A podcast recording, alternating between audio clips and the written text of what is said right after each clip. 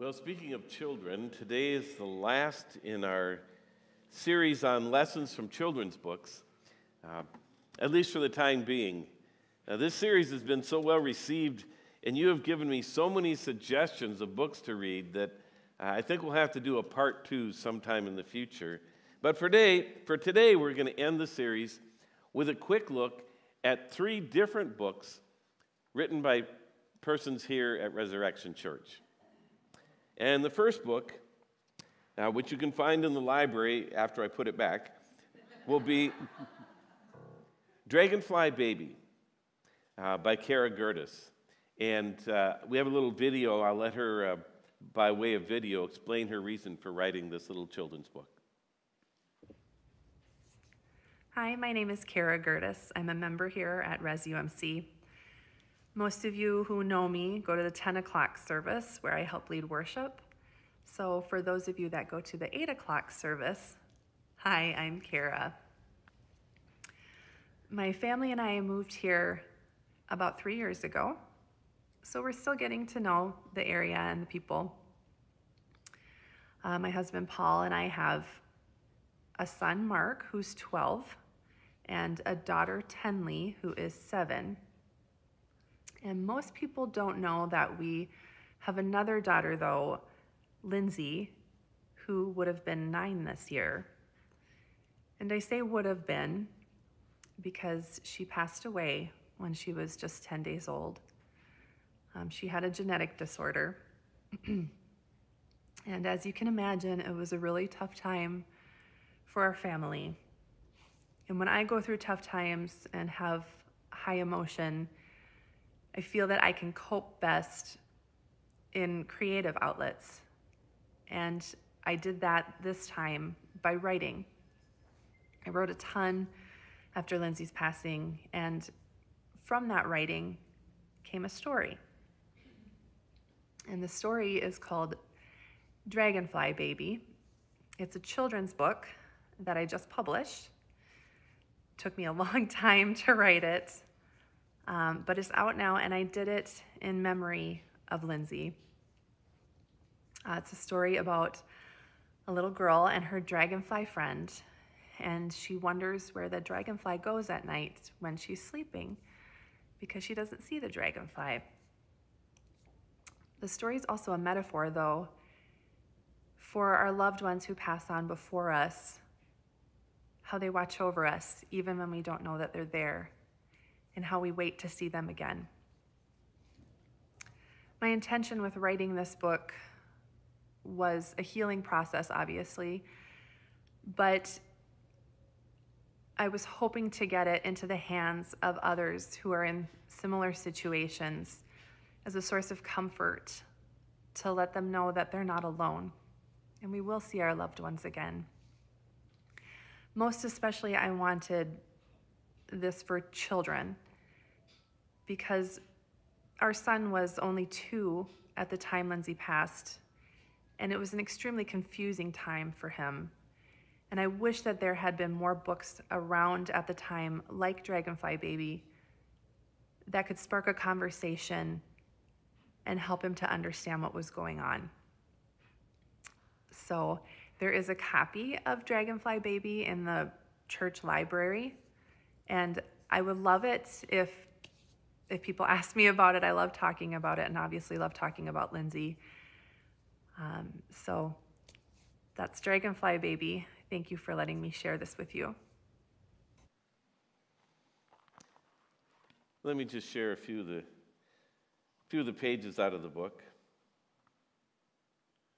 Dragonfly Baby, where do you go when the daylight fades and the summer heat slowly begins to wane? Do you fly to a magic place to rest your sleepy wings? Or do you flit on through the night, waiting for the sun's rays to come and greet you once again?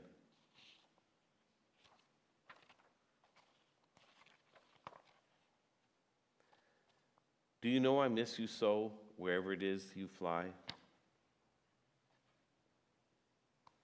Wherever it is you go, I will wait to see you once again, to dance with you, laugh with you, play with you. Creature of wonder, my forever friend.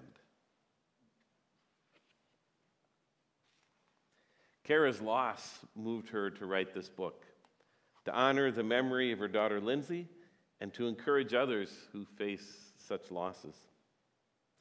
Behind the book is the fundamental trust that we have in Christ, that He has overcome death and has made it possible for life beyond death and a reunion with those we love. As Jesus told his friends on the night before he died, he said, Do not let your hearts be troubled. You believe in God, believe also in me. My Father's house has, has many rooms. If that were not so, would I have told you that I'm going there to prepare a place for you? And if I go and prepare a place for you, I will come back and take you to be with me, that you also may be where I am. You know the way to the place where I'm going. Thomas said to him, Lord, we don't know where you're going. How can we know the way? Jesus answered, I am the way and the truth and the life. No one comes to the Father except through me. If you really know me, you will know my Father as well. From now on, you do know him and have seen him. I will not leave you as orphans, I will come to you. Before long, the world will not see me anymore, but you will see me. Because I live, you also will live. Kara, what a beautiful way to share your story and the hope that we have as Christians.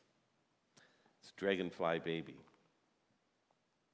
The second book that we're going to look at today is one that I came across when I was searching my own bookshelves uh, for children's books. and its title is Tommy the Little Bear. And I had uh, forgotten about this book a long time ago. You see, it's a book that I wrote in seventh grade.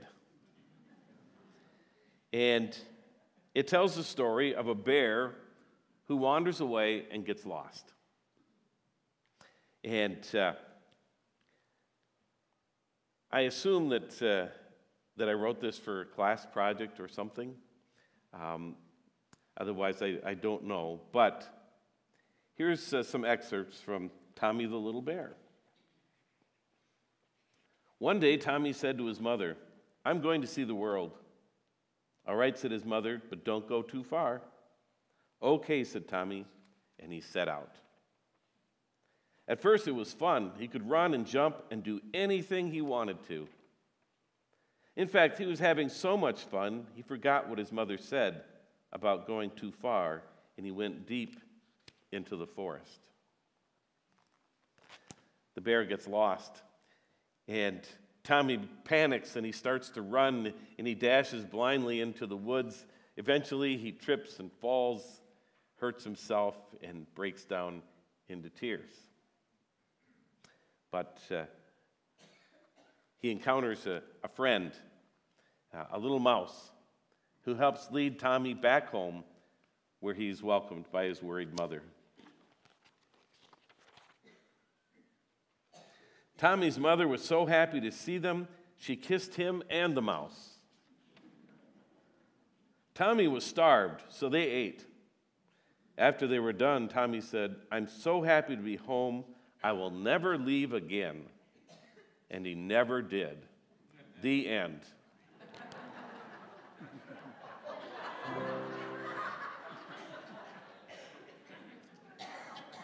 now, like I said, I don't know what what caused me to write that. I assume we had to write a book for class. Um, but in looking back, I can't help but think that I was inspired by a Bible story about a lost child who wandered away from home, wanted to do his own thing, but then was joyously welcomed back by his parent with a big feast. You know the story, it's called The Prodigal Son. Like Tommy, the son enjoyed doing his own thing, so he asked for his share of the inheritance early. And then he went far away and he blew it all in wild living. Eventually, he's so hungry that he takes a job feeding pigs and he wants to eat the pig slop, but he doesn't even have that to eat. Nobody gave him anything. The story's in Luke 15. When he came to his senses, he said, How many of my father's hired servants have food to spare? And here I am starving to death. I will set out and go back to my father and say to him, Father, I've sinned against heaven and against you. I'm no longer worthy to be called your son. Make me like one of your hired servants. So he got up and went to his father. But while he was still a long way off, his father saw him and was filled with compassion for him. He ran to his son, threw his arms around him, and kissed him. The son said to him, Father, I have sinned against heaven and against you. I am no longer worthy to be called your son. But the father said to his servants, Quick, bring the best robe and put it on him. Put a ring on his finger and sandals on his feet. Bring the fattened calf and kill it. Let's have a feast and celebrate. For this son of mine was dead and is alive again. He was lost and is found. And so they began to celebrate. Did you ever run away from home as a child? I don't think, uh, I, don't think I ever did. I got in my share of trouble, but uh, the call of dinner was always too strong. my parents were great cooks, and, and I had a big appetite, so why would I leave home? But I do remember my middle son, Corey, running away. He got mad at me for some reason and declared me the worst dad in the whole world and that he was leaving. And then he marched out the door and he started walking down the street. It was dark there. The street was dangerous, so I followed him. And every block or so, he'd turn around to look to see if I was still behind him. And then he would pick up the pace. And he was a quick little bugger, but but eventually he began to slow up and I and I gained ground. And we'd gone a good long way when finally he stopped and turned around. And I reached him and I hugged him and I just said, Should we go home? And he nodded yes. And like the prodigal son, he, he learned that there was nothing he could do to stop me from running after him because I loved him that much. Now, it would make a, a really neat ending to the story if, if Corey and I had celebrated with a big feast, maybe a huge bowl of ice cream or something, but to be honest, I don't even remember what we did when we got home. I just remember this overwhelming sense of joy that we were together again. And that's the same joy that God experiences when the lost are found when we give up thinking that doing whatever we want is the key to happiness. And when we return home, just like the prodigal son or just like Tommy the little bear. And when I uh, first reread this book, I was kind of disappointed with the ending. Uh, it says he never left home again. And I thought, that's a terrible lesson for a children's book. Um, one day, Tommy would need to grow up and move out of his parents' cave and learn to function as an adult. I mean, we aren't made to stay at home forever. Well, that's true with our earthly home, but, but really not so much so with our heavenly home. As we, we heard earlier from the scripture, that we have a home promised by Jesus and one day he'll take us back home to be with him forever. To be with him and our moms and our dads and our children and our friends, forever united with the Lord. And that Jesus pursues us through all of life, never crushing our free will, but, but also never leaving us all on our own. He will not leave us alone as orphans, but He will follow us, always ready to forgive, to welcome us back home, so we can be with Him forever. So I guess when you think about uh, Tommy is an allegory for, for God, the, a bear version of the prodigal son, the ending's not so bad. Reunited forever with a parent who loves us. Now, the final book is not a picture book. The final book that we'll look at is My Life by Eleanor Tinjum Librand. And it says it's written especially for our grandchildren and great grandchildren, but also for our children and our siblings. Eleanor grew up in Ulen in uh, northwestern Minnesota. It's uh, not far from the White Earth Indian Reservation, a little bit past uh, uh Detroit Lakes.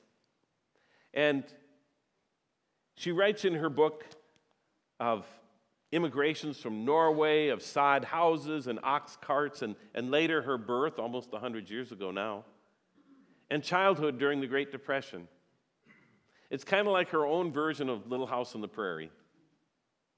And I was tickled how she shares with the grandchildren that when she started confirmation at the Atlanta Lutheran Church, that she had to walk there.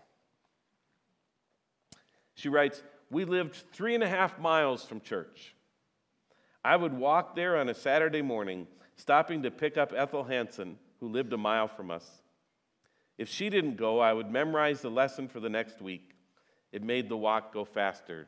Now, how many of you walked three and a half miles to church? Didn't think so. But she did. She also writes Religion played an important part in our lives. How could one go through such tough times if you didn't have faith? This book is part of testimony to Eleanor's faith, but it includes all those little everyday pieces of life that she experienced. One story that, that caught my eye was the story of a homemade kite. One spring, Dad helped us make a large kite. We used lathes. We covered them with brown wrapping paper and gave it a long tail by tying rags together. The string was binder twine. It was heavy, but we got it flying. We tied it to a fence post and it flew all day. Can you visualize it against the bright blue March sky? I can. What a gift that Eleanor has left her grandchildren and great grandchildren. The story of her life, a life of faith and family and flying kites. But you know, all of us have a story.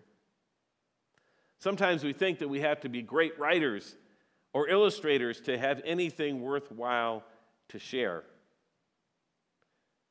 But just sharing our lives, especially the impact that Jesus has had in our lives, well, that's all you need. That's all you need, and every one of us has a story. One of the Bible stories that often catches children's ears is the story of the herd of pigs that plunges off of the cliff. There, after Jesus heals the, the demon possessed man in Gerasene. When the man is restored to his senses, he wants to leave home and sail off with Jesus. But Jesus says what he needs to do is to go back to his own home and tell the story of what God has done in his life. It's in Luke chapter 8. When those who tended the pigs saw what had happened, they ran away and told the story in the city and in the countryside. People came to see what had happened. They came to Jesus and found the man whom the demons had, from whom the demons had gone. He was sitting at Jesus' feet, fully dressed and completely sane. They were filled with awe. Those people who had actually seen what had happened told them how the demon possessed man had been delivered. Then everyone gathered from the region of the Gerasenes asked Jesus to leave their area because they were overcome with fear. So he got into the boat and returned across the lake. The man from whom the demons had gone begged to come along with Jesus as one of his disciples. But Jesus sent him away, saying, Return home and tell the story of what God has done for you. So he went throughout the city proclaiming what Jesus had done for him. The man had a story to tell, and Jesus sends him home to tell it. We all have a story to tell. It may be a story of hope and encouragement, like Kara's story of Dragonfly Baby. It might be a story about being welcomed home, like Tommy the little bear. Or like Eleanor's My Life, it may simply be the story of your life and a witness to how faith has helped you to persevere and go through the tough times. You have a story to tell. And so tell it. Tell the story of what God has done for you. You don't have to, to be able to create great illustrations. Uh, you can see from uh, Tommy the Little Bear why I went into uh, preaching rather than illustrating. you do see, though, a, a, few of the themes uh, show up in this book, like uh, the theme of eating. First thing Tommy does is, is he, he eats. That makes its way into a lot of my sermons. In fact, starting next week, the uh, Advent series this year um, is going to look at some of my favorite Christmas candies. So, uh, just a little uh, preview of what's coming. But for today, remember you have a story to tell. You might be gathering with, with family at Thanksgiving. Share a part of your story. Maybe you're, you're going to be here and there'll be people around the table you don't even know. Share your story. Tell the story of what God has done in your life. It doesn't have to be great literature, it doesn't have to be illustrated. Just share what God has done for you. And that is enough. Let us pray. God, we are so grateful for what you've done in our lives. We are coming up on Thanksgiving, and there's all of the turkey and trimmings, and maybe a trip to uh, some friends or family, but, but Lord, every single day you are there with us. You never leave us, even when we run away, even when, when we want nothing to do with you, when we're mad, when we're upset. You're still there, still pursuing us, still reaching out your arms and welcoming us home. Thank you so much. Thank you for all that you do for us. And thank you for the people who have shared their stories with us, who have reminded us to look to you. We pray this in your blessed name. Amen. I invite you to